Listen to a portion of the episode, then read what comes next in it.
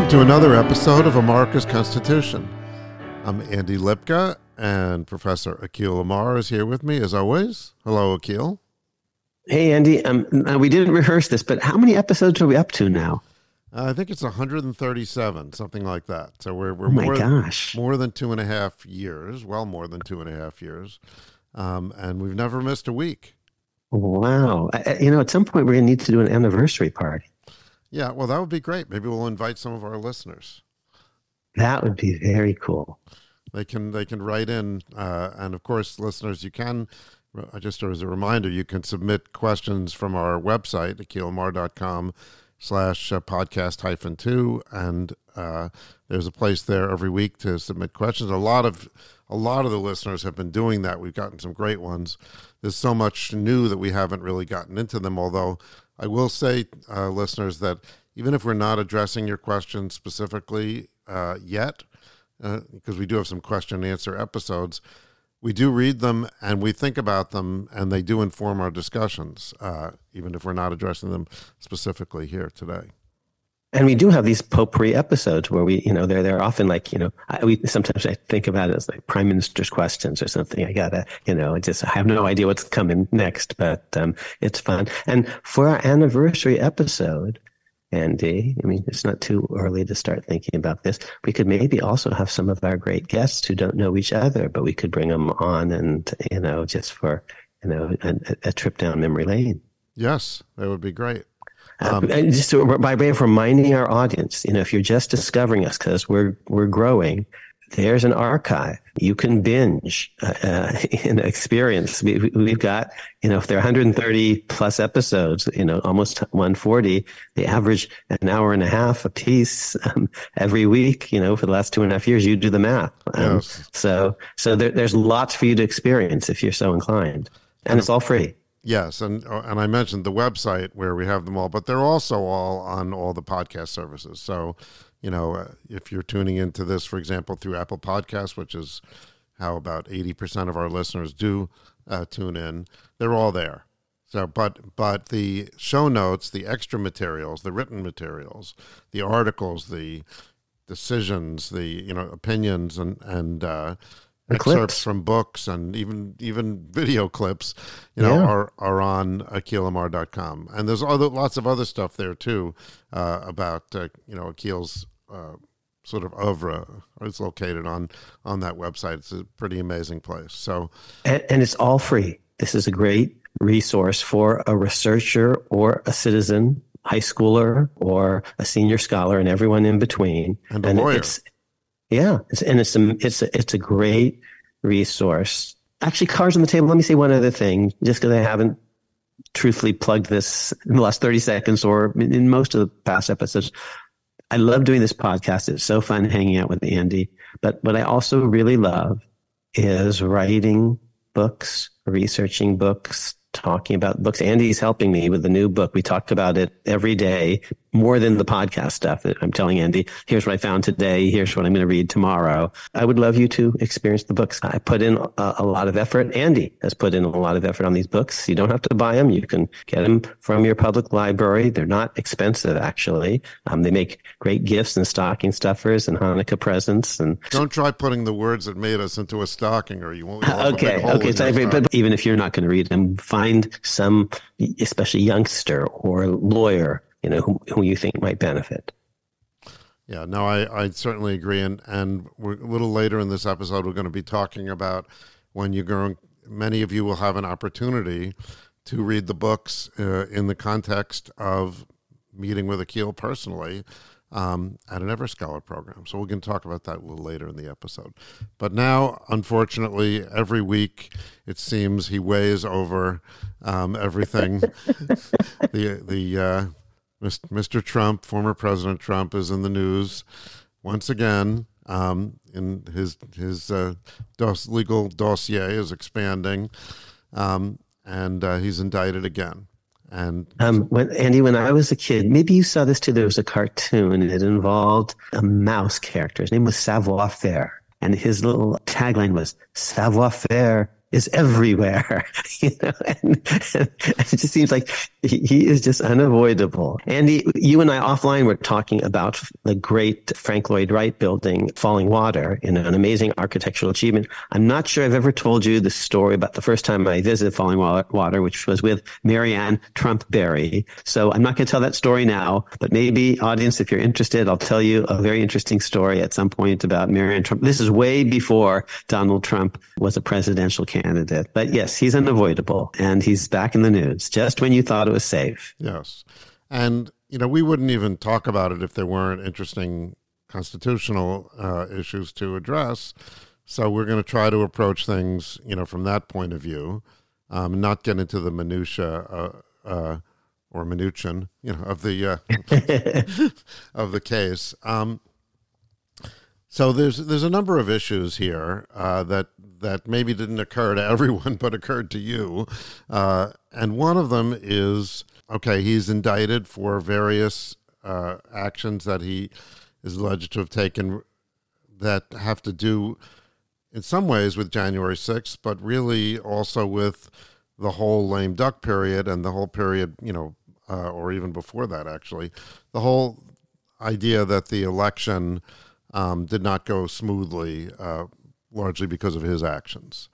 And um, so Jack Smith has, has indicted him on a, whole, a number of counts, I think four counts. Is this the right way to go after or to, you know, to prosecute someone uh, for their actions uh, as president?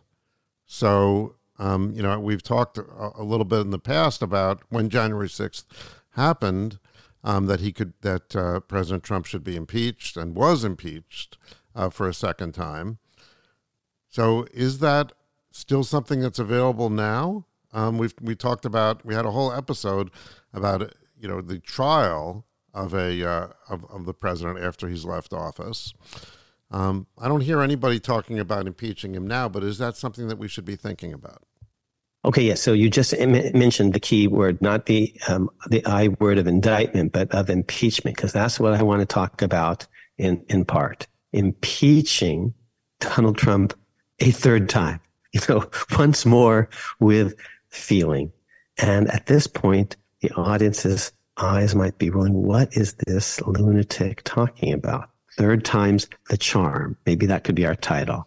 Okay. It's not going to happen but I want to make an argument that's actually what should happen if we actually understood the Constitution right side up rather than upside down. I'm not saying the indictment is improper. It is not. It's altogether fitting and proper to do it, but it's actually not the best way to handle this problem and think about it. All the questions that people are asking out there, like, well, even if he were convicted, Okay, does that actually prevent him from holding office?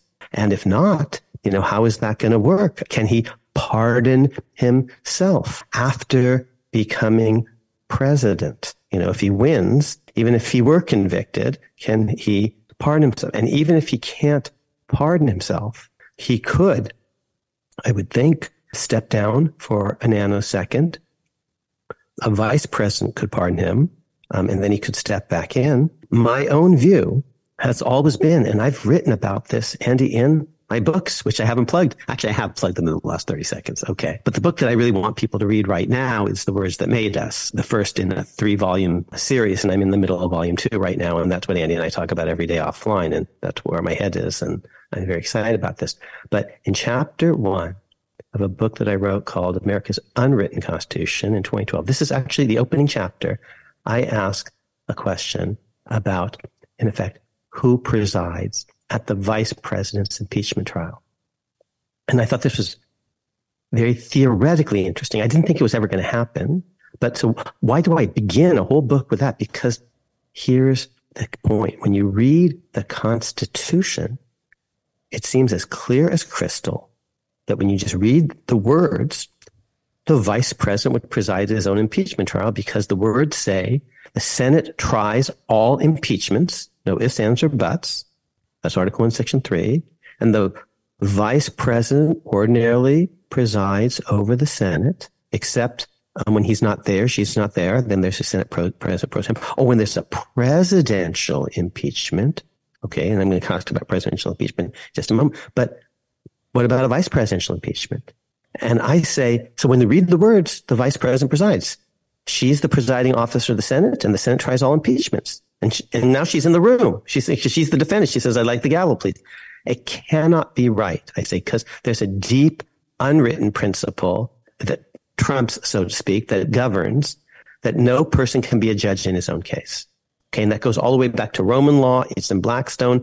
It's a presupposition of the Constitution. So you can't sensibly read the Constitution literally here because no founder would have thought that. They would have thought there's an implicit exception and it's actually in Blackstone. Blackstone uses this as an, uh, one of his two examples of how you do legal interpretation. And Blackstone is written before the Constitution. And all the framers read Blackstone. He's published in the 1760s, and he gives two examples. One is he says, well, if the law says that every dispute that arises in a certain manor under Lord Grantham in Downton Abbey or something, you know, in this fiefdom, all the lawsuits between, you know, presumably the, the peasants and all, all the rest, all lawsuits in this manor, M-A-N-O-R, are to be decided in the manor Dale, D-A-L-E, that's what he said, are to be decided by the Lord of the manor, the Lord of the manor Dale. But obviously not if the dispute involves the Lord himself, because he can't be a judge in his own case. You know, it, it, even though the statute doesn't say so, its scope is implicitly limited by, by that principle. It's a, from Roman law, nemo iudex. No, no one can be a judge in his own case. Nemo iudex sua causa. No one can be a judge in his own case. So, um, um, it goes without saying that he can't be a judge in his own case. The other example is this is called the rule of absurdity. There's a law, it's a capital offense to shed blood on the streets of Bologna. And yet, if a physician, someone falls in front of the physician and he administers a, an, an, emergency tracheotomy to save someone's life, literally blood would have been shed on the streets of Bologna, but you should be giving the guy a medal, not, you know, putting him to death. Okay. Blackstone calls this the rule of absurdity. We can't read everything literally. We need to understand that there are implicit exceptions, rules of, sc- um, of scope and purpose. Justice Gorsuch, if you're out there, pay attention to this because actually this is an area of disagreement, I think, between your more literalist approach and mine. And Justice Scalia, the late Justice Scalia, gets the absurdity doctrine wrong. He actually writes about it and, and he misstates the absurdity doctrine. Okay. Why am I going into all this? Because under the same principle that you can't be a judge in your own case, which is chapter one of America's unwritten constitution, I say it of course also follows, and this was way before Trump, 2012, that no person can pardon himself. You can't be a judge in your own case. Now, people are talking about all this in connection with a criminal prosecution, you see, because they're saying, well, even if he were convicted, could he run from prison? Could he be elected? Once elected, could he pardon himself? I'm saying, no, I don't think he can pardon himself. And, uh, and I said that way before, you know, Donald Trump was a gleam in anyone, President Donald Trump was a gleam in anyone's eye. I said that back in 2012. But from a formal juridical point of view, even Akhil couldn't quite object to Trump from prison stepping aside saying, I actually am temporarily disabled here. It's now the vice president now, the vice president, whoever the flunky is, says, I hereby pardon Donald Trump. And now Trump, you see, has been pardoned and, and now he springs back and says, Oh, I'm no longer disabled and he becomes president. You see, now, if this were done by pre-arrangement, if this were conspiracy or an agreement, that might itself be criminal in a certain way or improper. But let's just imagine, just to keep, I know this, this is fanciful, but just to keep the hypothetical pure and clean, let's imagine there were no pre arrangement. Okay. Well, then I would say that's a valid pardon because someone has to be present at all times. It's a deep constitutional principle.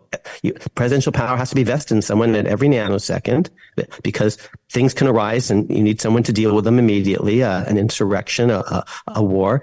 This vice president turned president because of the 25th Amendment, which I've written about in great detail in a whole bunch of pieces, is the acting president of the United States he or she has issued a pardon. If there's been no prearrangement, it's a valid pardon. Let's go back, Andy, to an earlier episode. We had one of our first with the great Bob Woodward. Bob Woodward changed his mind about Gerald Ford's pardon of Richard Nixon. Nixon stepped down, not temporarily, but altogether. He resigned. Ford became president. Ford later pardoned Nixon. There was no deal, no corrupt bargain, no prearrangement. Bob Woodward at the time thought there was. And he tells this story. I think we may have even told on the podcast where I think it's a Sunday morning and Bernstein calls him up at 7 a.m. or something. He fumbles for the phone and Bernstein says, have you heard? Have you heard? And Bob says like, what? And he says, the son of a bitch just pardoned the son of a bitch. You know, and Bob immediately knew what he was talking about. And, and Bernstein had a very earthy way of expressing himself. And at the time, Bob thought this was all part of the corruption of Watergate. He changed his mind about that over the years. He interviewed Ford. He's done this in several public occasions where I actually say, I now come to, have come to believe that whether you agree with what Ford did or not, it was not corrupt at all. He did it for raison d'etat so that the country would move forward. And he just thought we, you know, we can't just wallow in Trump. Oops. I mean, Nixon, you know, we got to move forward rather than just having every news cycle dominated by this, you know, past stuff. You could think that was a good decision. You could think it was a bad decision, but it was a lawful and not corrupt decision. So in my hypothetical, because this is what everyone's talking about right now, they said, Oh, well, if you were con- if you were tried and convicted and you're not president yet, again, again, Donald Trump, you know, could you win, become president, and pardon yourself? And I'm saying, no, you can't pardon yourself. But this is well, obviously the OLC will write a memo if they haven't already, saying you can do this as long as there's no prearrangement. If there's prearrangement, that itself is a crime of a certain sort. I would I would think that's an obstruction of justice. Well, along those lines, you know, the Republican Party seems to be fond of these pledges where all the people that are running in the primaries, you know, have to pledge certain things. Um, about, in a sense, the one thing they have to pledge is that they're going to support the nominee if it's not them. But mm-hmm. I could see I could see a scenario here where they they have a pledge where they say that they'll pardon Trump if he's convicted or something like that. And if they had this pledge where all the candidates had to do that, I mean, obviously that would be ill-advised given what you've just said. But if they if they did it, would that be enough? The sort of formalistic pledge, um, would that somehow? Well, it wouldn't be self-executing. And the pledge, of course, only operates if that person is president and if the pardon makes Trump president. So it would only be, you know, Trump's running mate, uh, whether they publicly mm-hmm. pledge or not. So you could see, and just to respond to that, you could see a scenario under which these these other candidates have have made this pledge, and now Trump chooses his VP. Let's say yes. he gets the nomination. He chooses his VP kind of based on, first of all, that's a likely pool for for VP candidates or people that have run. Um, so, uh, and, and Andy, this is him, great. You're right. I, I, spoke too soon. You've properly. Oh wow, this is this.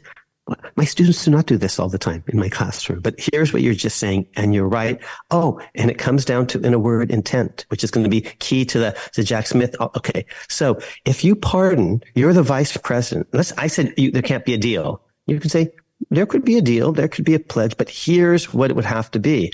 I'm pardoning you because I believe you to be innocent or something, or for, I'm not pardoning you in order to wield power myself. You know, that might be a certain kind of corrupt bargain. And in fact, I'm not president except, you know, I'm queen for a day, whatever. I'm, I'm, I'm president for a nanosecond so I can pardon you and then back to you and President Trump. When it came to Bob Woodward and Carl Bernstein, the accusation was Nixon is stepping down and not temporarily, but permanently and making Ford president of the United States with all the power, you know, and trappings that go with that in exchange for the pardon. The, the, the, the thought was Ford had agreed in advance that if you make me president, I'm already the vice president. If you make me president, give me all this power in exchange for that. You know, even though you're guilty as all get out or whatever, but for a private benefit for me, I will pardon you.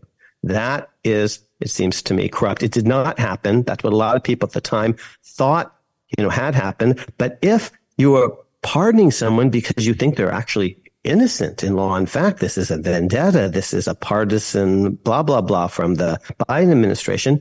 No, that would not be intrinsically corrupt. It would not, I think, vitiate the part. It comes down to intent, you see, in all sorts of very subtle ways. But, but here's the point so far in our conversation. We're all focused on criminal prosecution right now. And that raises at least a couple of issues. Can criminal prosecution itself, uh, conviction, disqualify you from the presidency? I think maybe not. And as a practical matter, could you be president from prison? Well, maybe as a practical matter, you couldn't, but then could you pardon yourself and get out of that practical disability? I would say no.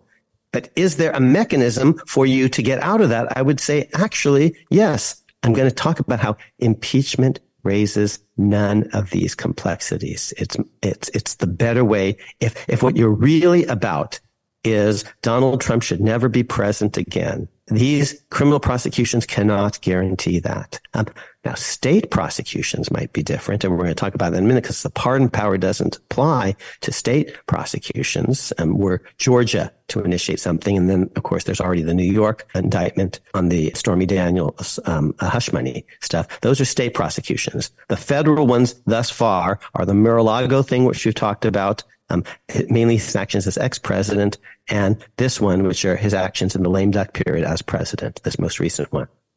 So what you're talking about here is you're designing your prosecution, whether it's an impeachment one or a criminal trial, um, not so much around the offense, but rather on the, around the punishment that you seek. Mm-hmm. So you're mm-hmm. saying, okay, this is we want to punish this guy for this, and this is the punishment we want and this is the best way to achieve that punishment. That's not usually the way we think about, you know, uh, you know whether to prosecute somebody or something like that, right?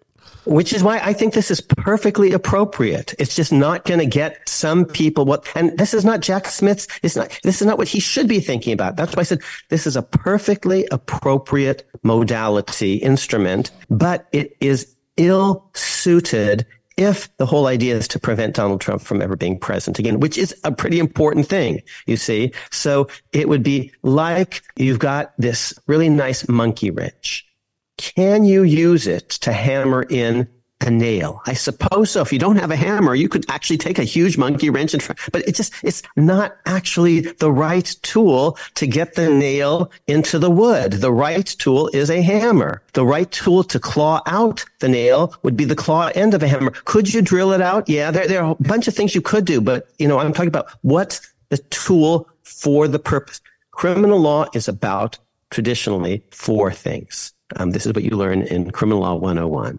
It's about retribution. You just did this thing wrong and you should pay an eye for an eye. It's about deterrence, general deterrence. We want to discourage other people from doing this. And so if we punish you, they're going to be discouraged specific deterrent. If you're in prison, you can't do this thing again. Although maybe you see there are some things that you could do. And Socrates would say, no, actually, it shouldn't be about those things. It should be about rehabilitation. It should be like more of a, almost a medical thing. You've done this thing and it's wrong. And instead of making you worse, instead of harming you, we should be trying to help you so that you, you heal your soul and you don't do this thing again. Crim law one this is what you learn maybe the first day. The four traditional functions of punishment. General deterrence, specific deterrence, is also called incapacitation, retribution or vengeance, retributive justice. You did this thing, and even if you're never likely to do it again, and even if no one else is ever likely to do it again, you should pay. You did this thing. It's the karma of the universe.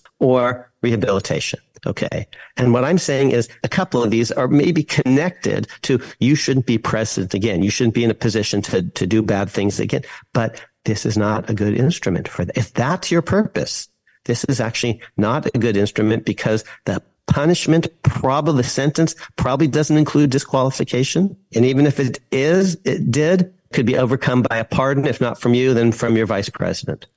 Yeah, well, that's what I wanted to ask. Um, you know, under sec, you know, the Fourteenth Amendment, Section Three, um, it's possible to be disqualified from uh, serving in office. Um, it's you know arguable, I suppose, whether that includes president uh, because it says it doesn't specifically name president. It says hold any office.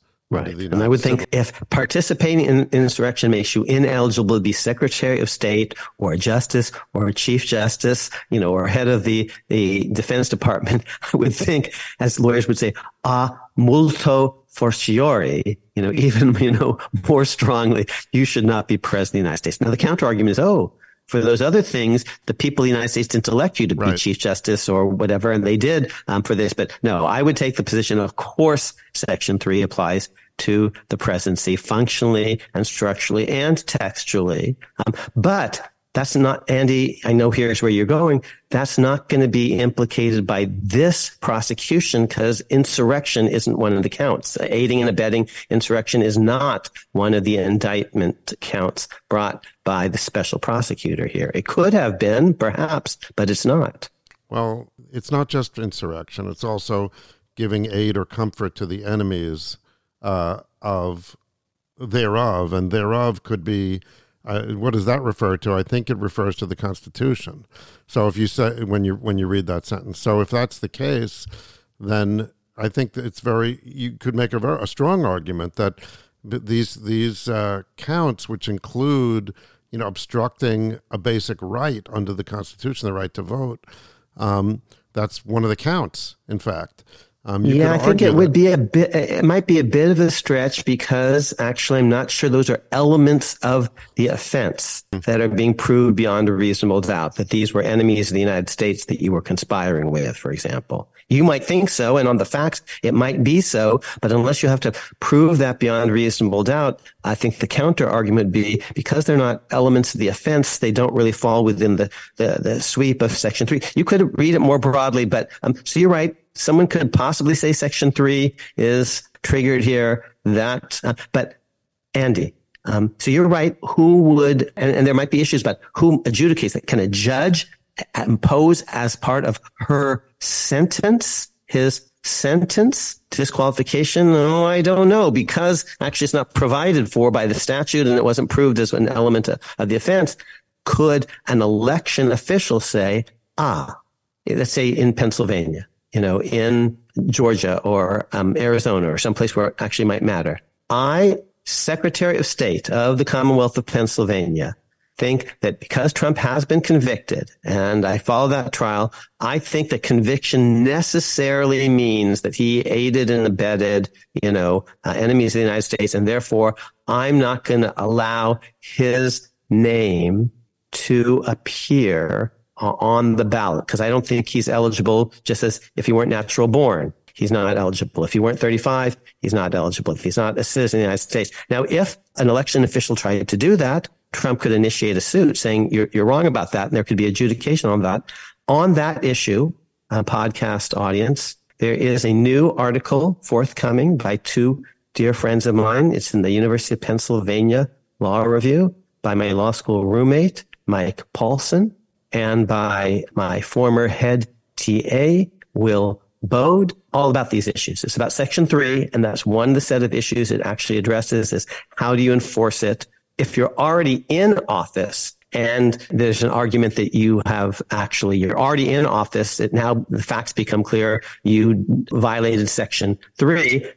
What's the proper mechanism? There's this writ called quo warranto that can be brought to test the eligibility of any officer. So you could have a quo warranto proceeding, I think being brought almost by anyone in the world. Everyone in the world might have this is called standing to bring a lawsuit. This is one of the prerogative writs in Britain. So to test the legal entitlement of an existing office holder to an existing office, there's a, a thing called a writ of quo warranto. But now we're talking about, oh, you're not in office. You're, you're, you're seeking the office of president of the United States. How can that be adjudicated? And, and I believe I haven't read the piece in great detail. It was only sent to me recently by my friend Mike and, and big shout out to uh, Mike and Will Baude. Their piece, which is all about all sorts of section three issues is to repeat forthcoming in University of Pennsylvania Law Review. It may already have been uploaded in SSRN or some other place. And it addresses some of these section three complexities. Um, and I think one of the hypotheticals, you know, that they engaged is, well, could an election officer simply say you're not eligible? The person who has also written a lot about this recently and thought a lot about it is my friend Gerard Magliocca. He's a professor in Indiana at Indianapolis. Um, he's a Yale Law School graduate, clerk for Guido Calabresi. He's a regular contributor to the Balkinization blog and, and Jack Balkin has been on our show and he has written a lot about section three, sometimes with my colleague, the great Bruce Ackerman. So I'm not holding myself out as an expert on all things section three. If our audience wants to know more about section three, check out, check out Magliocca, check out Baude and Paulsen. There's also a congressional research report that came out in 2022 on Section 3 called the Insurrection Bar to Office, Section 3 of the 14th Amendment. Yeah, and I haven't read that, and it might be very, very good. You know, many of the CRS reports, the Congressional Research Service reports, are very, very good indeed. But I can't vouch for it or them because I, I, haven't read it and I don't know the authors. Whereas I, I know Baude. He's very substantial. I know Paulsen. He's very substantial. Um, I know Magliocca. Some of his, his work is some of my favorite stuff out there. He wrote a great biography of, of John Bingham, for example. Podcast audience, I'm being very straight with you on a whole bunch of things. I hold myself out as an expert, maybe the expert on this topic or that one. This is one that I haven't really, section three is one that I haven't really investigated in great detail. And our audience knows that when we wanted to talk about section four and uh, the debt ceiling and all the rest, we brought in people that I thought had more expertise than, than, than I on that. We brought in Sai Prakash on one side and, um, and Jack Balkin on the other. But I am an expert. I'm holding myself out as if not, you know, maybe even uh, truthfully, on, honestly, the expert there, uh, uh, knowing as much as anyone else out there. That's what I mean by the expert. Maybe there's someone else who knows a lot, but not more, just as much. I'm holding myself out as the expert on impeachment.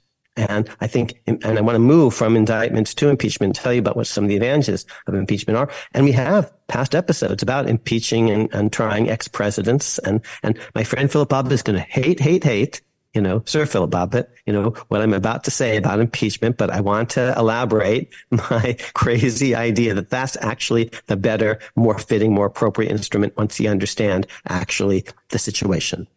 You know, um, so I guess to summarize quickly what you said that there, that it's that disqualification of the of the, the president or the ex president um, from holding the presidential office again is very, very clearly uh, spelled out by the Constitution in the case of impeachment and, and conviction as one of the possible sentences and how it would be carried out is very clear and, and it's, it's clean. Whereas the Section 3 of the 14th Amendment, there's a lot of questions we don't really know. Does it even apply here based on these, these charges? If so, how would it be enforced? And so it's messy.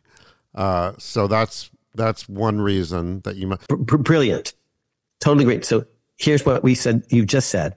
First of all, these statutes don't have the word disqualification in them as a sentencing consequence of conviction. So the statutes don't even say that word. That's a real problem because a judge can't easily impose a sentence that's not provided for by the, the, statute. And that goes back to Hudson and Goodwin. Hudson and Goodwin says there's no federal common law of crimes. That means a judge can't make up a crime. It has to, it has to be statute. A federal judge can't make up a federal offense. It has to be statutorily specified. And this is, this is amazing, you know, but, um, this is what I talk about. I didn't know we were going to go, um, here at all, but, but this is such a, uh, generative conversation back and forth. I'm seeing things I didn't see even when we began. The key case, which I talk about in great detail, in the words that made us, um, which I have plugged in the last 30 seconds, is a case called Hudson and Goodwin. Here's the key.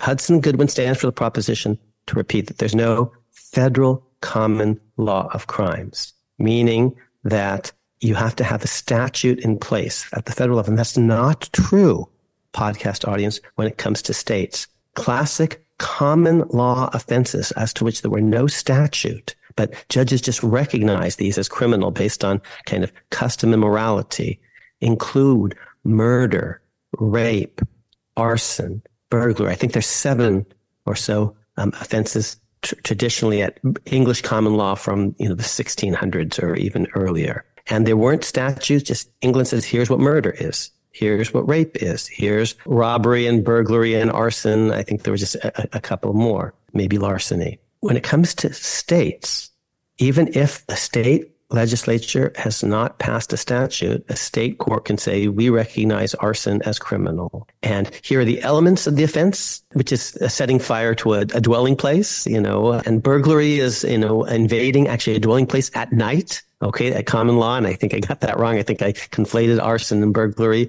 before, but okay. And the courts also tell you what the punishment is, the sentence, and the legislature hasn't.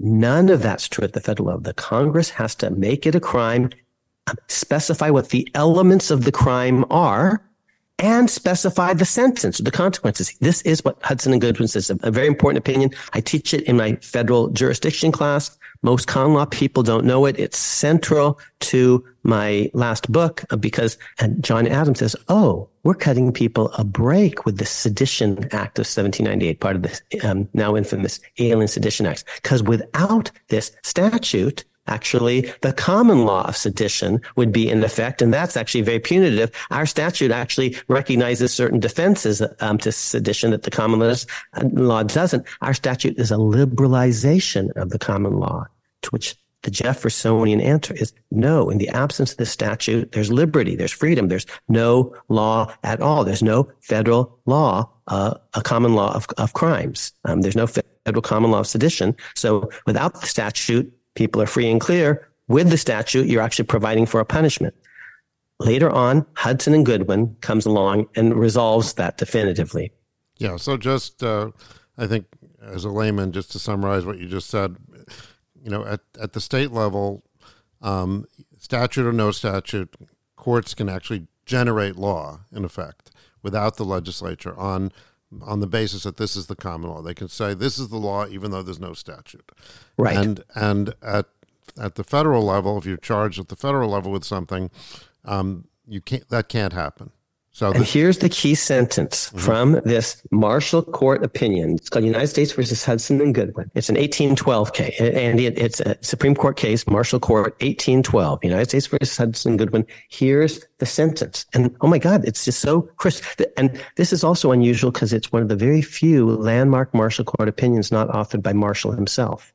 Um, and the court was probably not unanimous. Here's the sentence. The legislative authority of the Union that is Congress, must first make an act a crime, affix a punishment to it. You know, tell us what the sentence is and declare the court that shall have jurisdiction of the offense. So they're saying like three things. You have to t- define the elements of the offense. What is the crime? You know, um, and what is the punishment, the sentence, and who's going to actually be able to, to hear that case if the statute itself, the statutes that Jack Smith, the, the, prosecutor, is invoking here, don't say disqualification, you see that's not then the automatic, the, the punishment for, for that. And under Hudson and Goodwin, there'd be a real problem imposing disqualification. There might be some issues, or you're impli- you, we, it's implicit, okay? Because on the facts of this case, the conspiracy did involve aiding and abetting enemies of the United States or something. But was that proved as an element of the offense? Okay. So the statute doesn't say disqualification at all. Maybe you could say the ankle bone's connected to the, to the knee bone or something. Statute doesn't say mm-hmm. anything. Now, section three does of the 14th Amendment does say disqualification, but only over a certain domain, only involving insurrection and aiding and abetting enemies. And those are all issues here. My claim is, oh, if only there were a place in the Constitution that just talked about dis- disqualification across the board. Oh my God, there is. It's the impeachment clause. To repeat, disqualification isn't even in the words of the statutes. It is in the 13th Amendment, in the 14th Amendment, Section 3, which interacts with the statutes, but in a complex way. And you'd still have to prove insurrection or aiding and abetting um, enemies. And that. Or, or, or you could look at the other place where it's just disqualification, full stop, not any of these complexities, these wrinkles. That's the impeachment clause. So let's actually read the key language together. And, and I know Philip is tearing his hair out and, and rending his tunic, Philip Bobbitt, um, when we talk about all this, because because there are going to be some issues. Oh, what about double jeopardy? Oh, he's no longer in office. Oh, is he really an officer? Yes, he is an officer. Here's what Article 1 says. And it's about punishment and the purposes of punishment and all the rest. But this is impeachment punishment. Impeachment is a set, its own special sort of thing judgment in cases of impeachment. See, this is a judicialized thing. And the Senate, you see, tries the thing and it's on oath or affirmation as if they're judges because they are here. They're judges and juries, jurors in impeachment situations. Judgment in cases of impeachment shall not extend further than to removal from office and disqualification to hold and enjoy any office of honor, trust, or profit under the United States. Okay. So they're telling us, look, in impeachment, once you're convicted, they can't cut your head off. They can't have any other kind of capital punishment. They can't put you in prison for the rest of your life or even for a day. Impeachment isn't about that. We have other modalities, instruments for incarceration. The regular criminal law in Hudson Goodwin says, oh, but you have to have a federal statute in advance that specifies the crime and specifies the punishment and the court.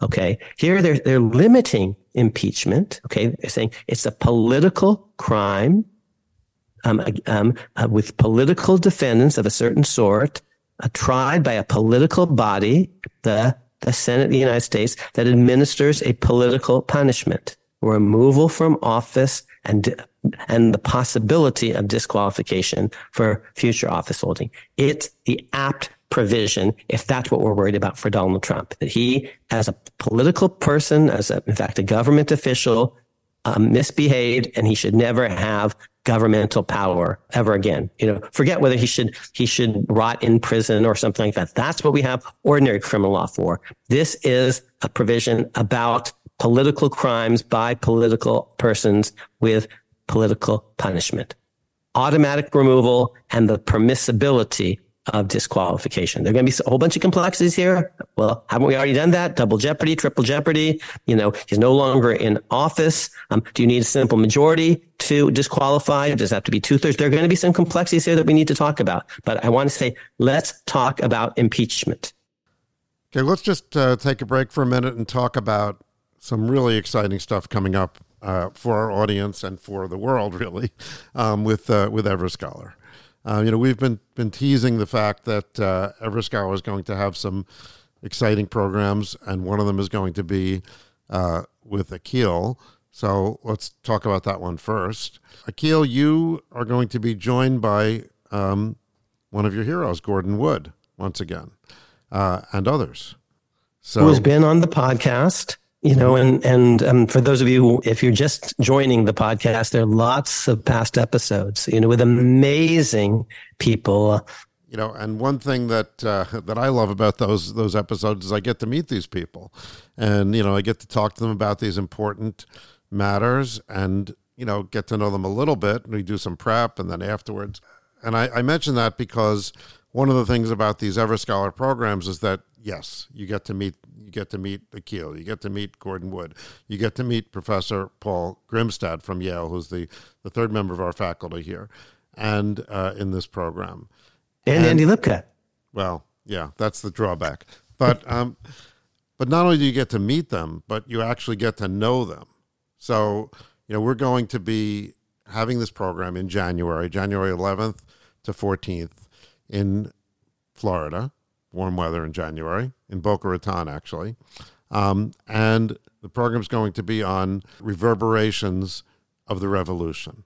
And by that we mean the American Revolution. And it'd be hard to imagine a, you know, kind of more of an all star cast to learn from than yourself, Akhil, and I guess one of your heroes in Gordon, and Professor Grimstad, who is an expert on the literature and the ideas of the of the revolution and of the period in the early 19th century. So, um, tell me a little bit about what you're what you're thinking, how you're conceptualizing this program. Honestly, I'm thinking about hanging out with Gordon Wood, and and so that's going to be the same thing, you know, that some of the um, the Ever scholars are, are going to be thinking. But that's why you know they're going to want to do it. So we've had episodes, past episodes about some of my heroes, and we've talked about John Hart Ely and we've talked about um, Guido Calabresi and Telford Taylor and Hugo Black and Walter Dellinger. And we're going to have future episodes about um, Owen Fiss and, and Bruce Ackerman and others. We've talked about John Ely's dedication in his great book, which is um, called Democracy and Distrust. It's the most important book, probably, of the previous generation of scholarship. He clerked for Earl Warren and he dedicated it. The dedication is for Earl Warren. You don't need many heroes if you choose carefully. And um, I don't have that many heroes. And I have chosen very carefully. Um, and Gordon Wood is one of my heroes. Um, let me, since we're talking about heroes, and I, that's what I'm thinking about. I, am going to, I'm going to get a chance to hang around with Gordon Wood. So you asked me what I'm actually thinking most about. I'm thinking most about hanging out with you and Wendy and, and hope Vanita in Florida in January. That seems like a good, you know, that, that sounds nice. And getting to pal around with the likes of Gordon Wood, who is my um, hero, and being able to interact with some amazing students, you know, who are also going to be there so that they can, you know, learn from, from Gordon Wood. I first met you, you know, in a, an earlier um, iteration of what would become Everscholar. And, and you wowed me then and you're continuing to wow me every time we, we talk. I like learn things that I didn't understand before and you push me in amazing ways. But that's what I'm looking forward to. Florida, fr- old friends, new friends, my hero Gordon Wood. Oh, and we're going to get talk about something that I actually care a lot about. Um, and it's going to be absolutely down the fairway of my three book project. It's going to be about the revolution. Um, that's volume one, the words that made us but it's also going to be about the reverberations, which to carry me through volume two. I'm, I'm halfway into volume two now. And, and I'm hoping that maybe even um, I can assign some of the chapters of my manuscript in progress to get some feedback. Andy, you've read most of those chapters and we talk every single day. I say, Oh, this is what I learned today. Oh, this is what I'm going to do tomorrow. But it's exciting to be, to be able to actually research and, and write something. And it's exciting to be able to share that with, with, with readers. And here, yeah, it's going to be exciting for me to share um, stuff with the Everscholars. It's a little bit like the song um, "The Loadout" by Jackson Browne, the version that you've heard is actually a live version. And I, I see myself as kind of a little bit like a Jackson Browne like person. Why? He's a singer, songwriter, composer. He composes his own material and he performs it for people, you know, or our friend John Mulaney, you know, that's what, what, what, what, what he does. He has his material and he performs it live. That's what he does. In the loadout, Jackson Browne begins. He actually says, I'd, I'd like to say, he stutters a little bit. It's, it's, it's very cute. He says, I'd like to play a song I never played in public before. You know, so it's the first time he's actually playing his music to someone other than fellow musicians. You know, and he doesn't know if they're going to like it or not. It's always so. Yeah. So you, you know, and Wendy, Hope Finita, Florida, fun, sun, Gordon freaking Wood. Oh my God. But also being able to kind of, you know, show my new music off to Gordon, you know, and to a live audience. Well, and of course, you know, it's interesting listening to you talk about it because I'm thinking, well, okay, you mentioned John Hart Ely and Democracy and Distrust. So someone thinking about taking this course would say, okay, I'm going to be reading Akhil's book. I'm going to be hearing about it from Akhil, and then I'm going to be talking to Akhil about it. After you know, after I spent all this time just reading about it, but also Gordon's going to be it's going to bounce off Gordon. I'm going to read Gordon's book and books and books, right? Exactly. And the new book, and actually have input into it. And then there's also the personal interaction, as you mentioned, plus even Gordon. So I want to talk for a minute about Paul, Paul Grimstad. You know, this is a guy who is now the head of the humanities program at Yale, which means that he, is the director of undergraduate studies, which means that he is kind of the steward of the directed studies program. And of course, you and I, you know, have a great love of directed studies where which is very sort of primary text based and where you really learn to read and you learn to write and you learn to think.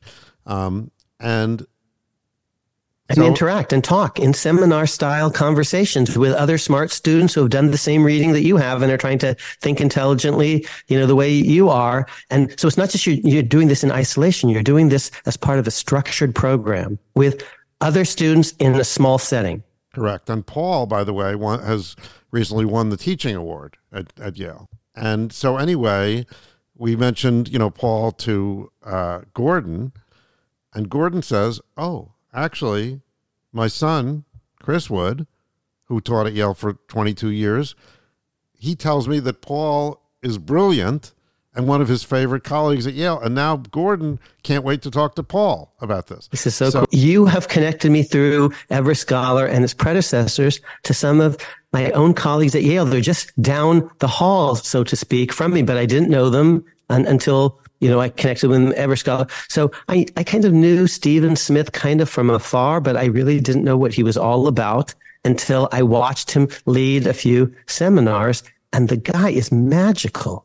He is as good, as, sem- as great a seminar leader as anyone I've ever seen. And I didn't know him until kind of these Ever Scholar like experiences.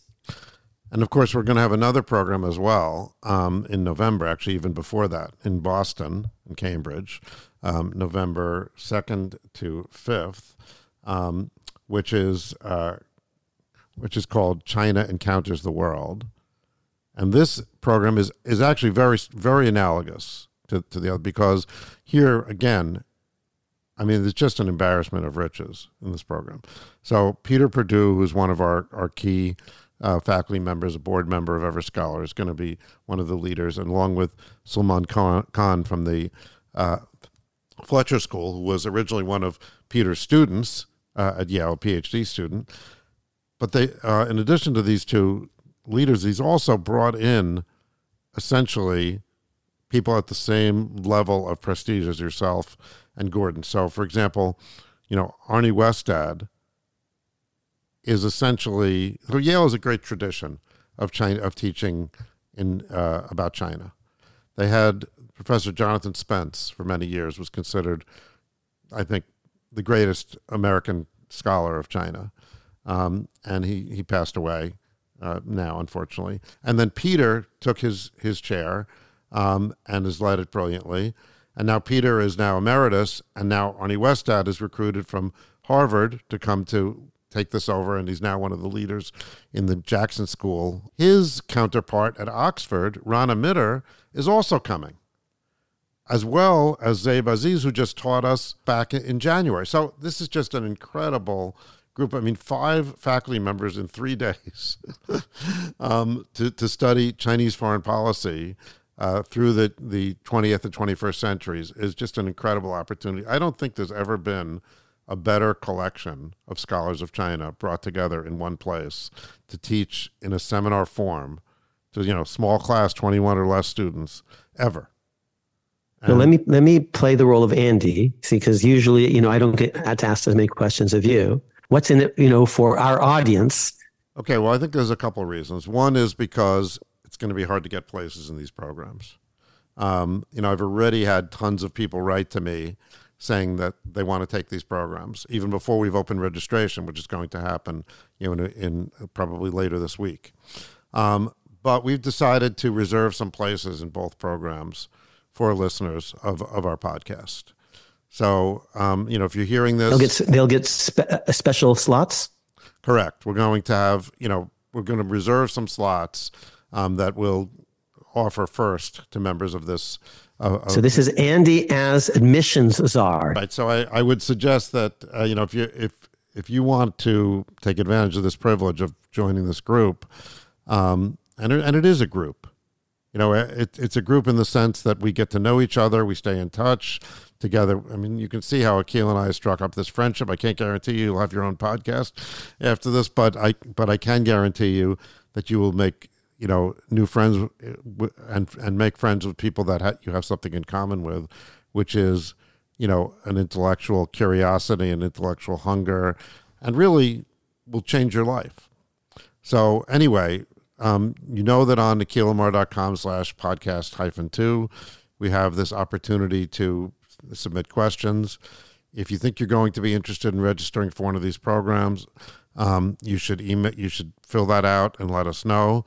And we're going to hold some spots, as I said, for listeners to this podcast. So, and that so that's one reason you should be interested in it. The other reason is just that it's it's just an amazing opportunity. All you have to do is fill out this form, and we're in. That's the case with the, with this course with Akhil and Gordon and Paul, as well as the China program, China Encounters the World. So it's going to happen this week. So I know we took a lot of your time here, but you know this is important. So go to everscholar.org, check it out. You'll see information about the courses, and registration will open later this week. Send me an email or send me, uh, you know, a question. You know, fill out the form on the website, uh, the akhilamar.com website, and uh, we'll hold the spot for you if you're one of the first few to do it. So thank you for for that. And of course, uh, impeachment if it if it took place, and I think we're both pretty realistic that it's not going to take no. place. Um, because it would have to be the House of Representatives, and Kevin McCarthy would have to give a damn. But anyway, uh, it if it even if it did take place, it would not preclude these sorts of charges from being brought against Donald Trump. You know, subsequently.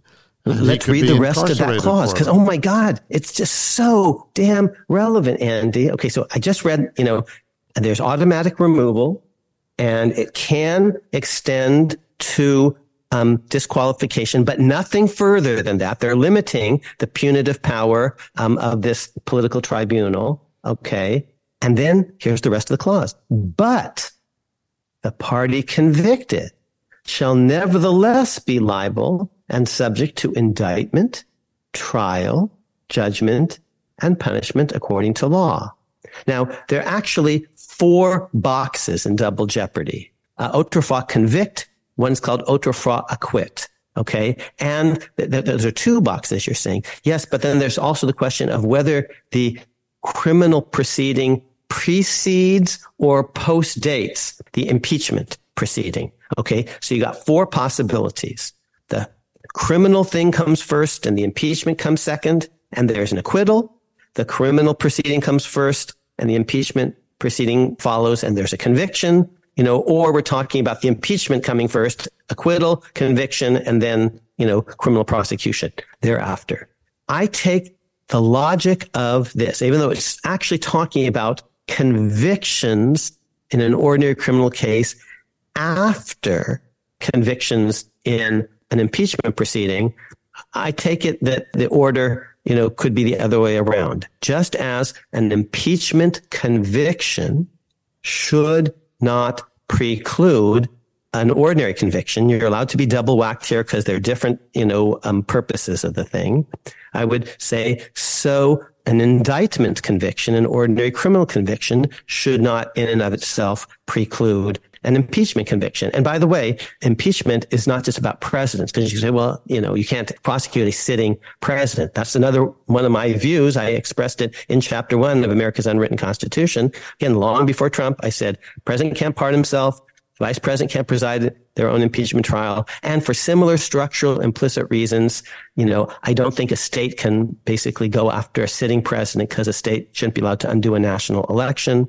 You can't have a federal prosecution easily because the federal prosecutors are working for the president himself. Can't do it while they're president. You could correct hold it in abeyance and and maybe maybe suspend the statute of limitations or something and and do it after their and that's what i did say in the book. But you can have a criminal prosecution of a sitting chief justice or associate justice or federal judge or cabinet officer or vice president. And we have had such things. Aaron burr was the sitting vice president of the united states and he was under indictment in both New York and New Jersey, I believe, for the murder of Alexander Hamilton in the duel at Weehawken.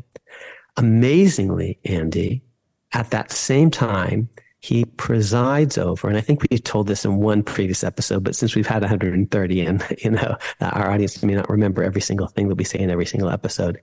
He, amazingly, Andy, at that time, he's as the vice president of the United States, who's the presiding officer of the Senate, and the Senate tries all impeachment. Just what we've been talking about before. He's presiding over an impeachment trial of Judge, Judge Samuel Chase, not Salmon P. Chase, uh, Lincoln's appointee, but Judge Samuel Chase. Samuel Chase has been indicted. Me, Samuel Chase has been impeached by the House for judicial misconduct. He's being tried by the Senate. He's eventually acquitted more than a majority votes to convict, but not by the requisite two thirds.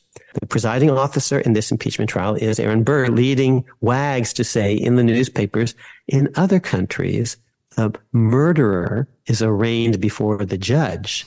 but here in America, we see the judge being arraigned before the murderer. okay. To repeat, in my view, this, the logic of this, what we just read, this clause, which is the, let's call it the anti-double jeopardy clause as between impeachments and ordinary criminal cases. These are different proceedings. So you can be convicted in an impeachment context, and that doesn't bar your future conviction in an ordinary criminal proceeding. I'm saying, okay, but the logic of that is if you were convicted in an ordinary criminal proceeding first, that shouldn't bar your trial and conviction in an impeachment proceeding. So, um, uh, convict doesn't apply. Now, what about autrefois acquit?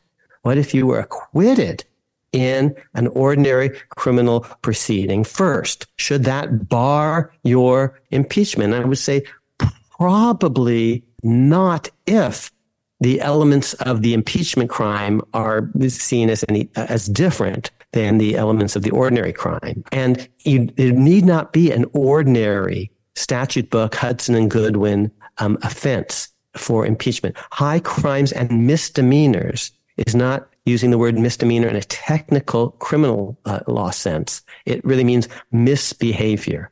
I believe and have always said, I've taken the position that lying to the American people could be, if you're present, an impeachable offense. If, if, if you're lying about why we're going to war, we're really going to war because it's in your financial interest no one's technically bribed you, you know, but this is going to be very profitable for you because, you know, of your investments or something. Telling the American people, this is why we're going to war because American blood has been shed on American soil or something. That's not a statute book offense at all. And you can say, oh, freedom of speech. But that is a corrupt act going to the essence of our constitutional order. And you know who said it before me? James freaking Madison said that in the ratification process. If a president lied to the House and Senate about why we should be declaring war on some other country, easy, core, total impeachability, but not a statute book offense, perhaps, um, in any ordinary sense. And of course, you and I had an editorial, uh, an op ed in the Daily News um, around the time of January 6th saying that. Um, essentially Donald Trump could be tried for impeachment for what amounted to presidential malpractice. You know that he deviated from the behavior that would be reasonable for a president, and we we said that maybe we should have the ex-presidents testify as to what would be reasonable behavior as experts on that. So we we've and the, and this was not a matter of statutory offenses um, at Correct. the time, and and frankly there wasn't the evidence available so soon after the events to be able to prove, you know, sort of statutory violations, but you but the behavior spoke for itself um, as being, you know, outside of the realm of appropriate presidential behavior.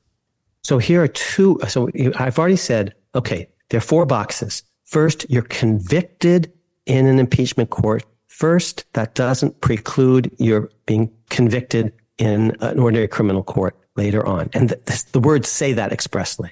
I said, if the order were reversed, that'd also be true. You're convicted first in an ordinary trial, criminal trial, and that shouldn't bar impeachment conviction.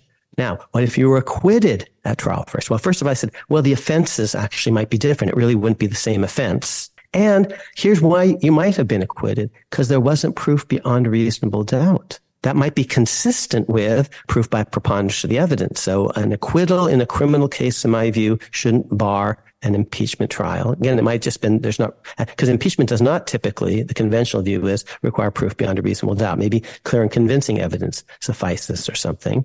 Um, now, what if you were acquitted first by an impeachment court? Can you be prosecuted in an ordinary criminal case? And I say yes because again, maybe what you were acquitted for is you know a, a different set of of issues. Maybe you're acquitted because it's not a high you know, misbehavior. Um, but that shouldn't bar prosecution for your low conduct. Let's let's take Bill Clinton um, because I wrote an op-ed about this in the New York Times way back when he lied about sex and he lied under oath to my friend Ken Starr, the late Ken Starr.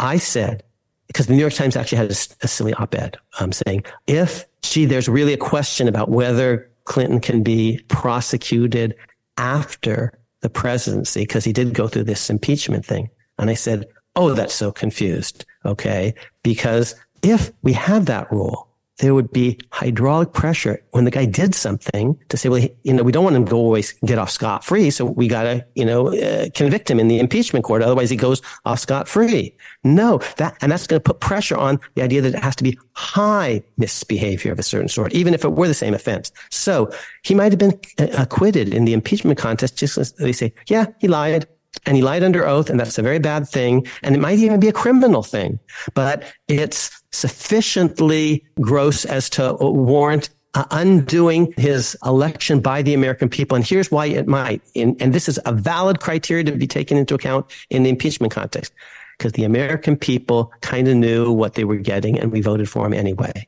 That is a good defense. If you're a senator, you can say, listen, you know, I think this is bad, but at the end of the day, the American people voted for him and they knew what they were getting. And maybe he committed a criminal offense. And after he's out of office, he will have to pay the piper for that. And indeed, Clinton did plea bargain right at the very end of, of his time in office. And he, he was, I think, disbarred and he did plead guilty. But this sentence in the Constitution is telling you impeachments are different from indictments. So there's no double jeopardy across these two different kinds of proceedings. Either way, four boxes, ordinary criminal prosecution is a different kind of proceeding than an impeachment proceeding.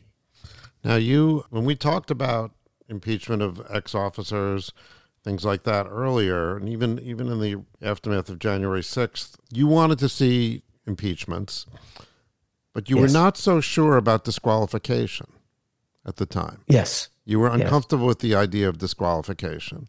Um, and the idea, I think, was well, if someone's going to run for office, we should let the American people decide whether they want to disqualify him or not. And, you know, why, you know, Congress shouldn't take it upon themselves. It, you know, it adds an additional level of partisanship to, to the to the whole thing.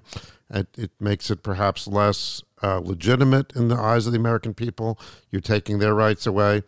Now you're talking about having an impeachment for the very purpose of disqualification. Yes. Yes. And you're saying to, and you want it done when there's an election imminent and this individual has declared his candidacy.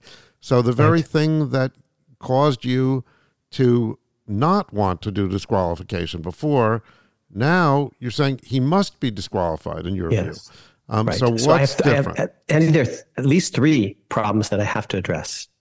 First, okay, Akhil, criminal prosecutions aren't d- double jeopardy bars. But what about the fact that he's already been impeached twice? Why isn't, you know, within the impeachment system, why don't double jeopardy or triple jeopardy principles apply? Yeah, so that's, that's, one question, that but it's not, it's not the question I just asked. But I know, I, am saying there are three. Yeah, yeah. So there are three. So I'm just identifying all three, you know, mm-hmm. big problems.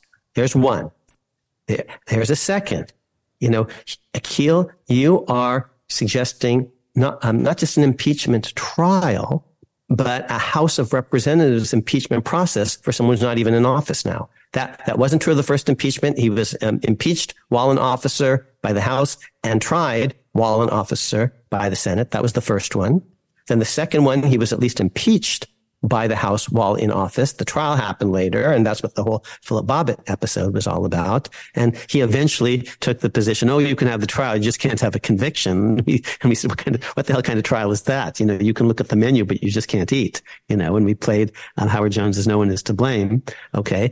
But now, the second problem I have, Andy, and then, you know, we have your question. The second problem I have is I'm proposing an impeachment when he's not even an officer by the House and a trial. And the third one is, Akhil, haven't you totally changed your mind and changed your stripes? And, you know, you said that you had some real concerns about disqualification. So those are the three things, Andy, it seems to me I have to answer. Um, Please do. Let's, let's, let's take them in that conceptual order. The first one, dub, the double jeopardy issue. And I take the position that it's really not quite the same offense here as the offenses for which he was acquitted because we have new additional evidence of new kinds of misconduct. And even if, Andy, we just have more evidence of the same misconduct as in the second impeachment trial, about misconduct in connection with January 6th and election denialism and all the rest. Even if it's just that we have more evidence, he's responsible for the fact that we didn't have all that evidence available to us the first time around. In other words, obstruction is like the new additional element. So let's take ordinary double jeopardy. As you know, I've told you, I think I told the audience before, I, I was featured in a double jeopardy episode, some of my, you know, daft ideas in law and order that involved an acquittal that was obtained by bribing the judge. And I had taken the position in scholarship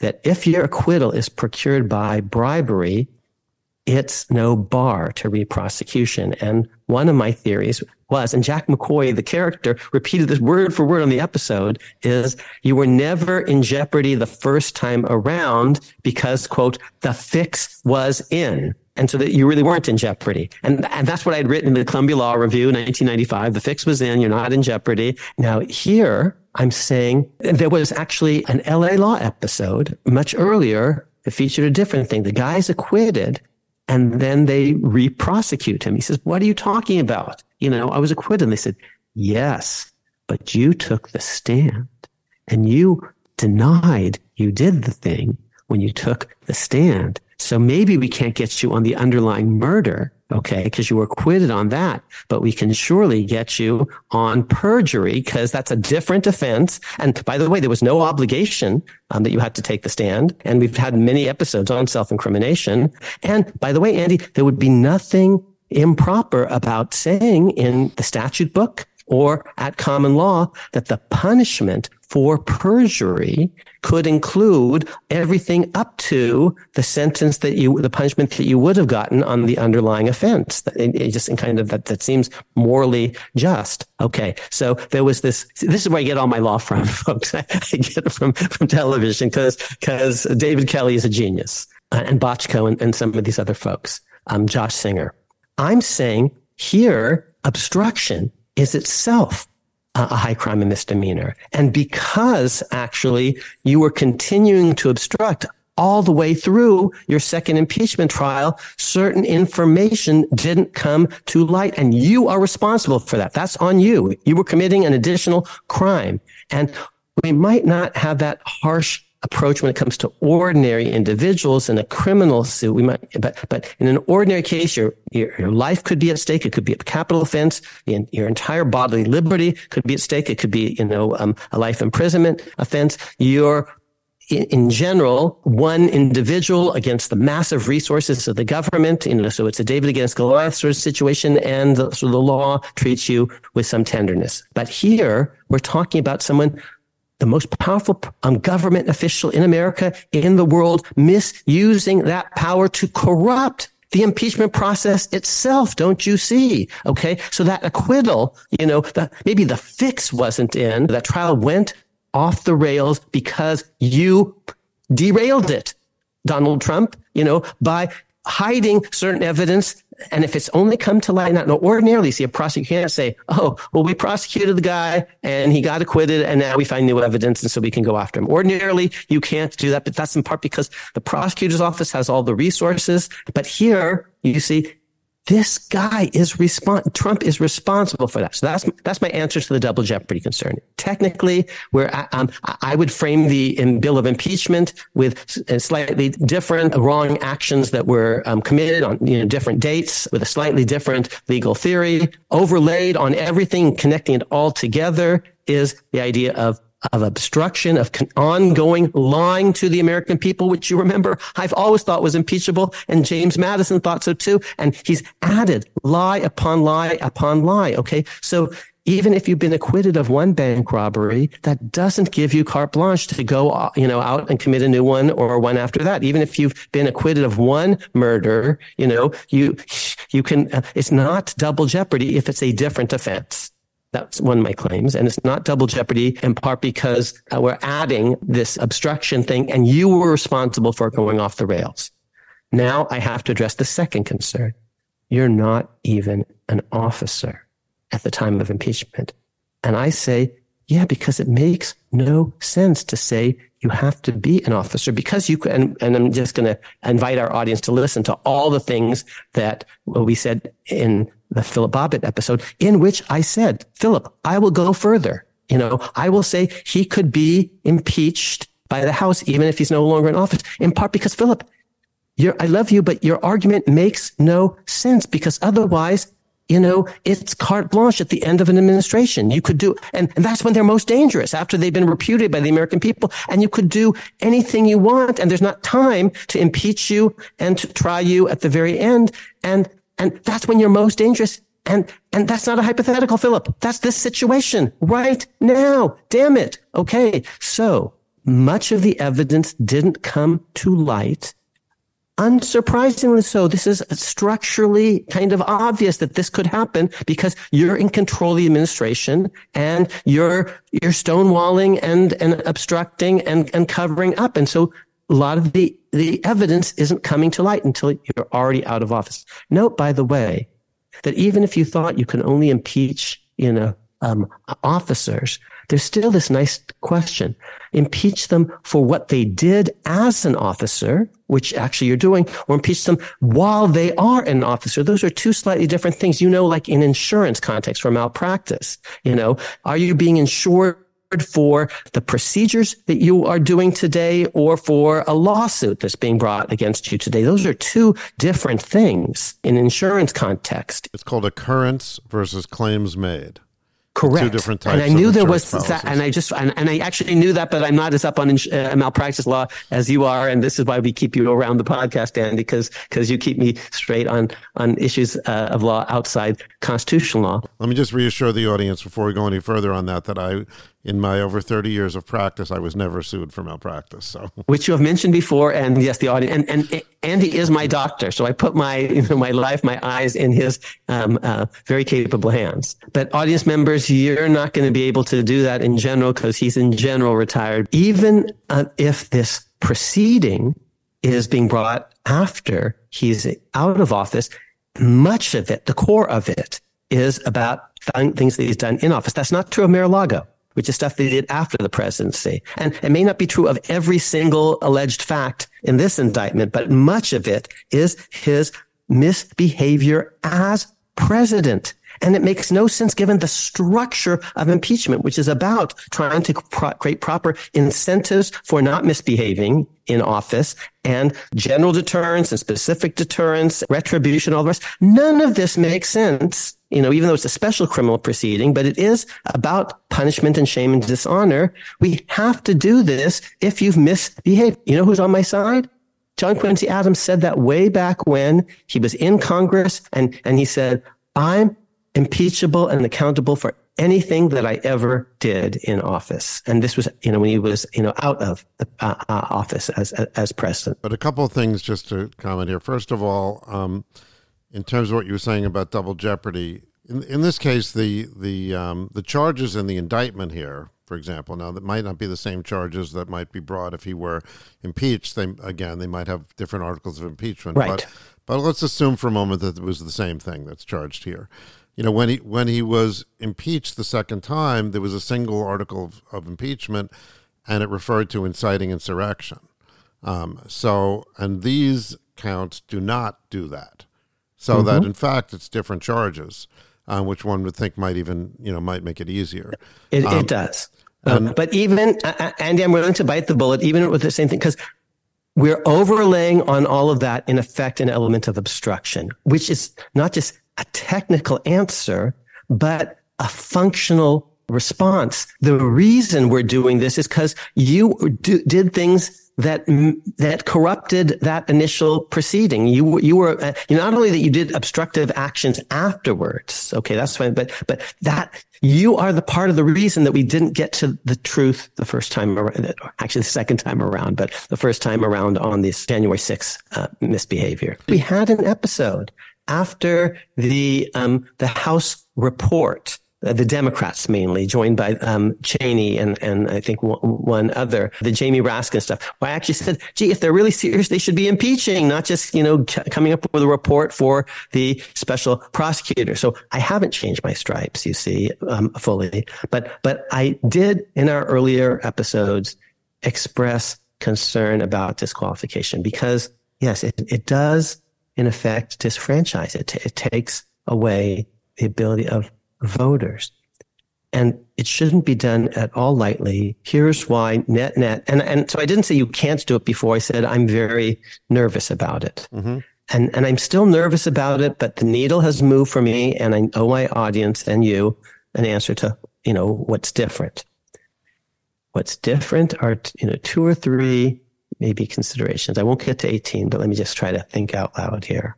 First, just want to reassure everyone that conviction could never happen without two thirds vote of the Senate. And that's all sorts of people in Donald Trump's own party. Indictment now can never happen without actually a majority vote in the House. And that's controlled by Donald Trump's own party. So it would have more political legitimacy now because it would be done in a, by a House controlled by Kevin McCarthy. It, people who voted for Trump Maybe you voted a second time for Trump who are now doing this. And that has more legitimacy to me. It's not just the Democrats jamming the Republicans. Okay. So that's one feature. And especially because it's, it's, it's why it won't happen. But if it did happen, it would be perfectly fine because it would be Kevin McCarthy's house doing this and not Nancy Pelosi's. So that is relevant to this. And I could look at every Republican in the eye and say, do not blame me. This is your own party. And you might say, and they're saying, yes, and I hate them too because they're disfranchising me. And I might say, they also, I say this with great respect to you, fellow citizens, may know more than you do. Okay. Because you're not paying attention every day. And I used to actually, and, and I have less respect, honestly, for some of my fellow citizens than I used to because I just don't think they're remotely paying attention. And this is a problem. Long term, you know, democracy ends if we don't do this. I just got to get through this period because I actually think Trump, and this is a, maybe a third point, is uniquely malignant would be especially dangerous were he to be reelected now. And then there would be no more elections at all. And I'd be foolish stupid to let a concern about election integrity, you know, put me in a situation where actually, because I'm not, I don't have the guts to do the right thing, we have no more elections and democracy ends. And that I'm more worried about that now, I think, than I was before because we've had a lot of time for people to process the information and some of them aren't processing the information. And this, just to repeat, it's going to disfranchise some people in a, in a certain way, but only because Mitch McConnell, you know, is actually a sane and sober person. And he's a Mr. Republican. And, and I want to give him a chance to actually do the right thing because he didn't do the right thing in the second impeachment. Mitt Romney did. You know, some Republicans did. 10 House members did. And all praise and honor to you, Liz Cheney, for doing the right thing and Peter Meijer for doing the right thing. And why did they do this? Because they, this was a great political cost to them to do it, but they had, because they're paying attention much more closely and they know just how malignant these actions have been, whether or not technically criminal beyond a reasonable doubt, they are gross political misbehavior. They are high misdemeanors and politicians understand this better than ordinary folks and the Constitution gives it to them. It, it, it makes politicians be the judges of other politicians. Well, I also think that, you know, the, well, I think perhaps the charge was more serious in the second impeachment than the charges that Jack Smith is bringing now. You know, if, if he wasn't acquitted, he wasn't convicted, but he was, I would have voted to convict. Um, you know, and he was charged with essentially insurrection or aiding the insurrection. Um, now he's being charged with obstructing the vote. He's actually it's, this is actually getting more to the heart of democracy, of the actual voting itself. And you yes. could make an argument that he should be disqualified from participating in that procedure, which he is undermining directly. It might not be as serious yes. a crime as insurrection, in, in a sense, but it is more relevant to the question of whether or not he should participate in this process. Yes. Well, another way of putting that, there, there's so many different ways. We're not going to get to 18, but he has been so unrepentant he is doubling down and quadrupling down. And so now more serious, you know, medicine is necessary because here's what I wanted. I wanted an impeachment conviction at least. So there would be, even not disqualification, that judgment on the record for history. And because I didn't get that, so, so I'm not even totally changing my stripe. I'm saying I at least want a conviction. Now here you're saying, oh, but you want a conviction and you want more. And in part, I want more because let's, let's, let's connect it to hate speech. America allows much more racial hate speech than Europe does. In principle, I think the American model is the more confident and robust one. We we actually think even if we allow hate speech, the people will in, in the end do the right thing. And Europe has less confidence about that because it endured uh, Hitler, to say nothing of Stalin, and we haven't had those in America. So they need stronger medicine because their their democracies are weaker, more fragile. I was more confident a few years ago uh, than I am now, actually, about the state of our democracy because you know, fool me once, you know, shame on you, fool me twice, shame on me. I thought, okay, the first time around, I'm apoplectic about Trump in 2016. We should put up um, again what I wrote on Halloween 2016 that you know, you know, I actually end this thing. My last sentence: "Wake up, America!" Exclamation point. And our audience will know that I'm not always screamy yelly about stuff. So, okay. But then 2020, oh, that was a bit of a wake up call. Still so many people doubling down. But now still so many people put differently. If ever, ever there were a case for disqualification, I think this is it. And you, you could say Akhil. It's not just about presidents. It's about other officers. So you shouldn't actually ever disqualify a president because that's disenfranchising folks. You can, you can disqualify a judge, a judge or a justice or a cabinet officer. But, but but I'm saying actually, although every all sorts of officers and ex-officers are impeachable, they were thinking most of all about presidents because they could end the, the Republican experiment. They're, they're the most dangerous, and they were. I promise you, because I'm an originalist, focusing on the possibility of disqualifying an utterly disgraced president. They were. And so now I'm thinking, is there any situation at all that's more compelling for disqualification than this one? And I can't think of it. So even if I don't like the death penalty, you know, if ever there was a case for a death penalty, you know, it's Timothy McVeigh or Adolf Hitler or something like that. So here, if ever, and I, and I didn't say don't do disqualification. I said disqualification makes me nervous and I'm not open and I'm not supporting it. Now I am. And I've given you some of the reasons why. Okay, and you're saying that the very reason to have the impeachment is because it offers a cleaner. I mean, there are other reasons, the judgment history and that sort of thing, but the but in this case, the very reason to do it is because of this clean path disqualification. But let me just right. throw some. Hold on. And Andy, because there's no removal, he's not in office. No, I understand. So the, the, the only punishments that are mentioned are removal and disqualification. Removal isn't really a conceptual possibility because he's not in office. This is entirely about disqualification. That, so when, when Bill Clinton said, Oh, when I was in, you know, off on my Rhodes, you know, I, I tried pop, but I didn't inhale. Barack Obama said, Of course I inhaled. That's the point. Okay. And I'm saying, yes, the point of impeachment here this time around would be disqualification. Yes. Okay. So let me let me throw a, a, a hypothetical at you then. So first of all, as a premise, let's just take that if we look at the charges uh, that Jack Smith has filed, let's just say those would be the articles of impeachment. to be you know identical, just for argument's sake.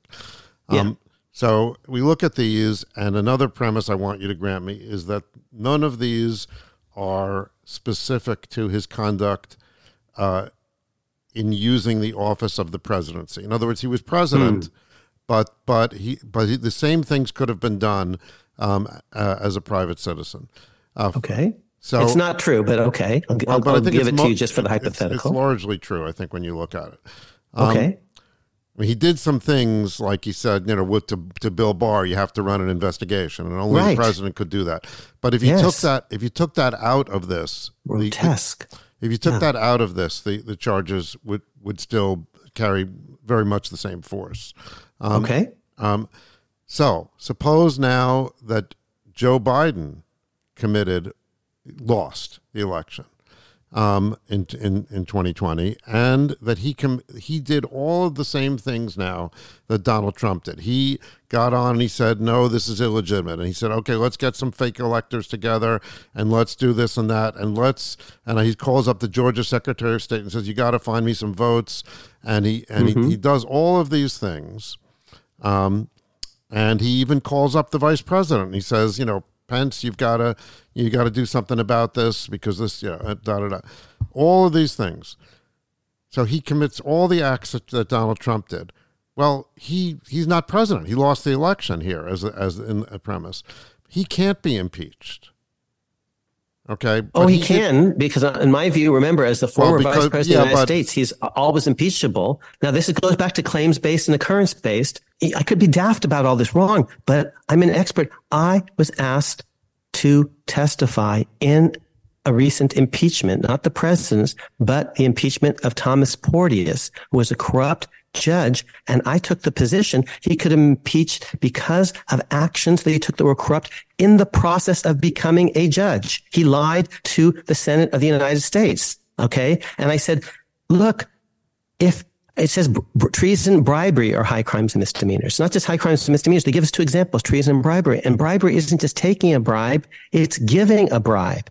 And of course, if you give a bribe in order to get the office, that has to be impeachable, you know, in the basic logic of the thing. And this is what they're focused on, even if you're not yet an officer. So let's imagine, uh, you know, a would-be judge who's um, offering a bribe to be nominated to or confirmed um, for a judgeship.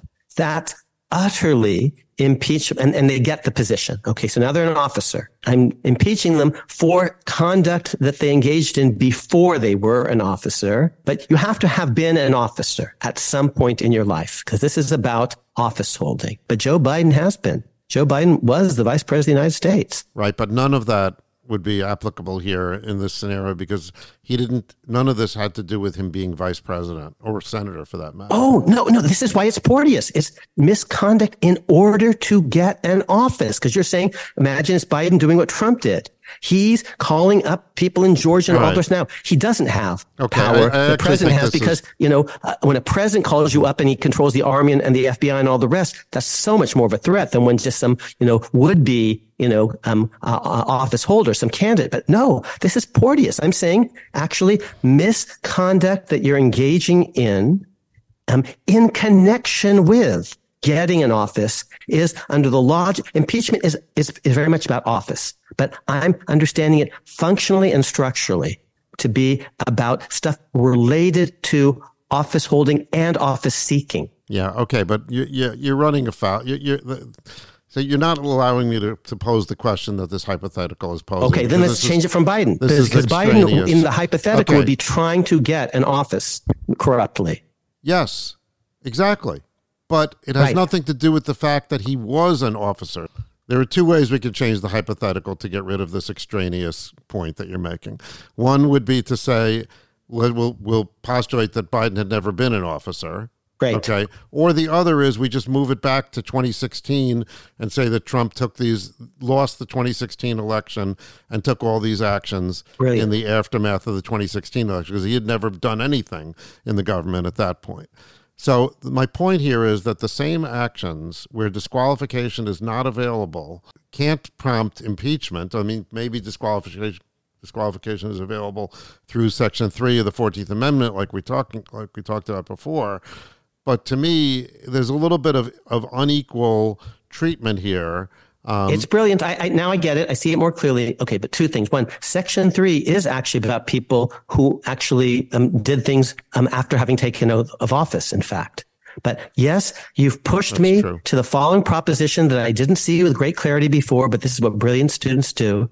My position is that Porteous was impeachable, even if he had never ultimately taken office, because I think impeachment, the fun, again, this is why we have to move beyond literalism to see what the point is. I'm saying it's about offices. Okay. And ordinary people doing ordinary things shouldn't be impeachable, even if they do bad things. Okay.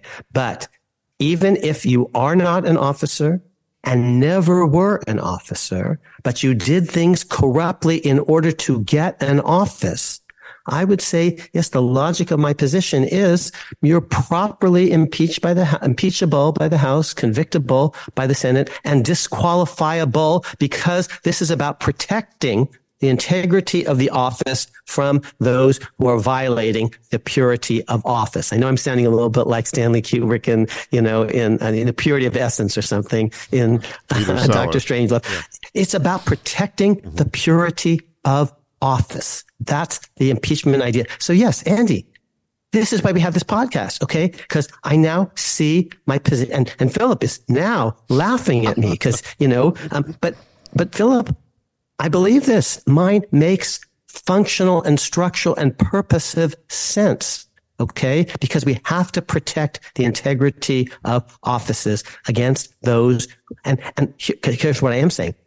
Here's the core bribery. And this is what I testified to many years ago um, in the poisoning. Bribery isn't just about taking a bribe, but giving a bribe. And you could do that as a private person. Oh, and by the way, treason can surely be committed by someone who's not an office holder. But in order to protect the integrity of the office, it's easiest of all if the, so I'm not saying any bribery counts, but bribery in connection with seeking an office seems to me to come within the purview. If you have tried to cor- corruptly acquire office, you should, I think it's permissible for you to be disqualified from ever being an officer. Now, Chris, we're not talking about bribery here in the necessarily unless but this is some, but putting that aside, this is something new. I've never heard you say this before. That yeah. you can be impeached if you've never held office and never yeah, I never I've never thought of it before. But that is I really think office. the logic of my Porteous position. Mm.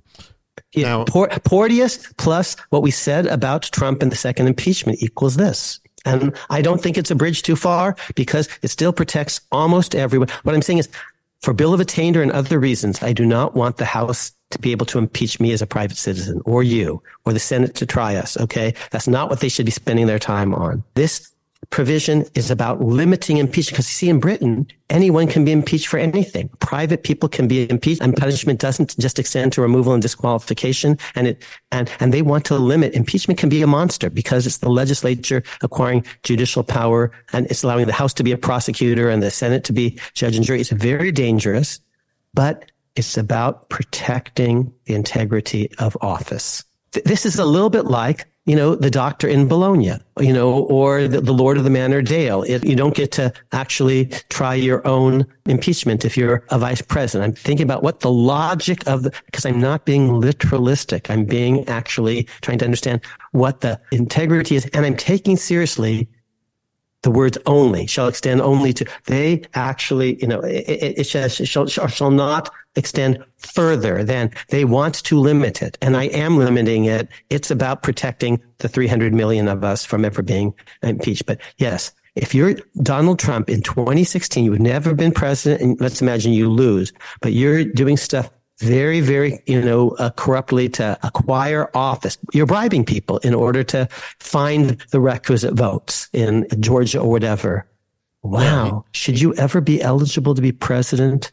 No, I don't think you should. Who should make that call? I think the House and Senate. Yeah, because you were threatening to undermine the presidency of the United States and they're and they are good judges of that. They're politicians. They know what's kind of fair game and what goes too far. You're never going to be convicted unless you know a third of the people in your own party vote against you, uh, at least. So yeah, Andy, I, this has been a genuinely amazing conversation because you've helped me see that. I think that probably is my position. Yeah.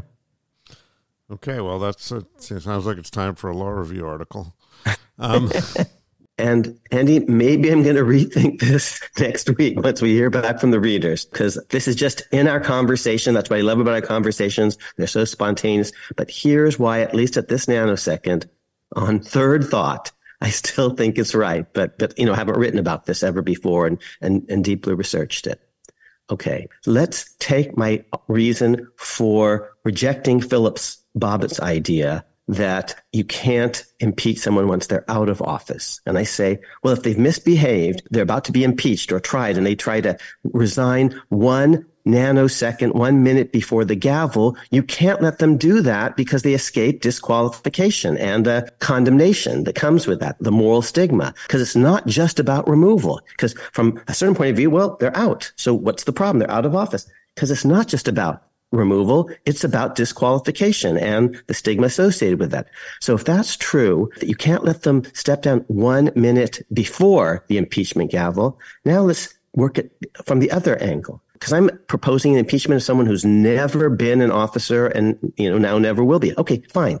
Let's say you can't do that. If you couldn't, the nanosecond, the minute they do become an officer, you could say, you're an officer now and we should impeach you. And we're impeaching you because of your, the misconduct that you engaged in before you were an officer in the process of becoming an officer. And if we can do that, and surely we can, no problem. Why should we ever let you be an officer for a minute? Because we know in advance that you are not fit for office because you cheated on your way to getting an office. So, so if it becomes clear that Porteous, for example, is lying in the process of becoming an officer, we should be able to impeach him right then in, in advance. And the, the sanction here is only, you know, we're not taking away his life. We're not taking away his liberty. We're just saying you're not fit to hold an office. And why not do that in advance when you have the evidence, when it's the most fresh? If it's a president or something like that, now you're telling the voters in advance, don't vote for this guy. You can't. He's ineligible rather than having all of that happen afterwards. But the consequence here, just to repeat, is only that you can't hold the office. Now, finally, you could say, well, Porteous was cheating in connection with the very office that he holds. But Akhil, in your hypothetical, you admitted that you could impeach and convict someone when they were cheating for some other office. And I'm saying, yes, and back to law and order, my friend. Intent follows the bullet. You shoot at one person and you're trying to kill him and you end up because there's a ricochet killing someone else. I don't care. You tried to kill someone and that's enough. And you ended up doing it. You cheat in trying to get one office. Intent follows that. You're unfit to hold any other office or at least actually the House and the Senate can, can so find. And I'm taking seriously what the key purpose is, which is not just removal from office, but protecting the integrity of office holding generally and not going beyond that. And the nice thing about this hypothetical is we're not taking away anyone's bodily liberty or their life. They hit, take a reputational hit. Yes. And that's inherent in saying you're unfit for office and we're not letting them hold office. In a way, you're redefining what it means to hold office to extend that into the period where you seek the office. And that's not all that different from talking about legislature as the lawmaking body um, and talking about the office and including seeking the office as part of holding the office. And I think that we do that already a little bit because the candidates get uh, intelligence briefings once they get the nomination, and the candidates get Secret Service protection. So there are things that are extended to them that are extended to no other citizen. So we do actually mark them as uh, part of the office holding process before they hold it. And Andy, this is brilliant because I'm a textualist. I really believe in textualism, but words aren't self-defining. And at the margins, we actually have to think about whether literalism makes sense or not. You spilled blood on the streets of Bologna. You deserve to die. No, you save someone's life. It says you get to try all, all. It says all, all cases in the manor Dale. Yes, but not when you yourself are litigant. That's obscene. You know, so yes, I'm going beyond literalism to make sense of the function and the purpose. What is legislature about? It could be a body. It could be the process. It, you know, is, is a corporation a person or not? It depends on, on purpose and function. So yes, that's a, there are two brilliant points you made there, Andy. One is like the legislature. And second, we already treat them differently for other purposes, uh, office seekers. Okay, so there you have it. Another in the long list of crazy Akhil Amar ideas that will never see the light of day. If we can get my Porteous testimony, that would be something useful to. I have it. I can. Okay. I can. Uh, I don't have the video, but I have the transcript. Yes, um, and and it, it's me with Adam Schiff, and Adam Schiff, not of Law and Order uh, fame, but the the real life Adam Schiff, who's running to be senator from California. Yes. Well, there's a lot more to talk about here. Uh, but we've gone on as we tend to do. Um, but just to tease what we're some some things that we want to talk about in the you know in the, either the next episode or future one, probably next one. Um, we want to talk about the, some questions that have been raised about the venue of the trial, right? And and Alan Dershowitz, who's been a guest on the podcast, has raised some questions, so we'll try to answer them. And also, there's really at the heart of the case, um, there's this question about so-called fake electors, and now another term has been been raised, uh, contingent electors, and we want to you know draw a distinction between those, and that's that really at the heart of this case in some ways. It is. Uh, um, and I've thought a lot about this, and we'll also, especially for those members of the audience who are, are lawyers and, and, even otherwise, we're going to talk about a phrase. Um, you hear it a lot, and it actually has a special significance, a special juridical significance.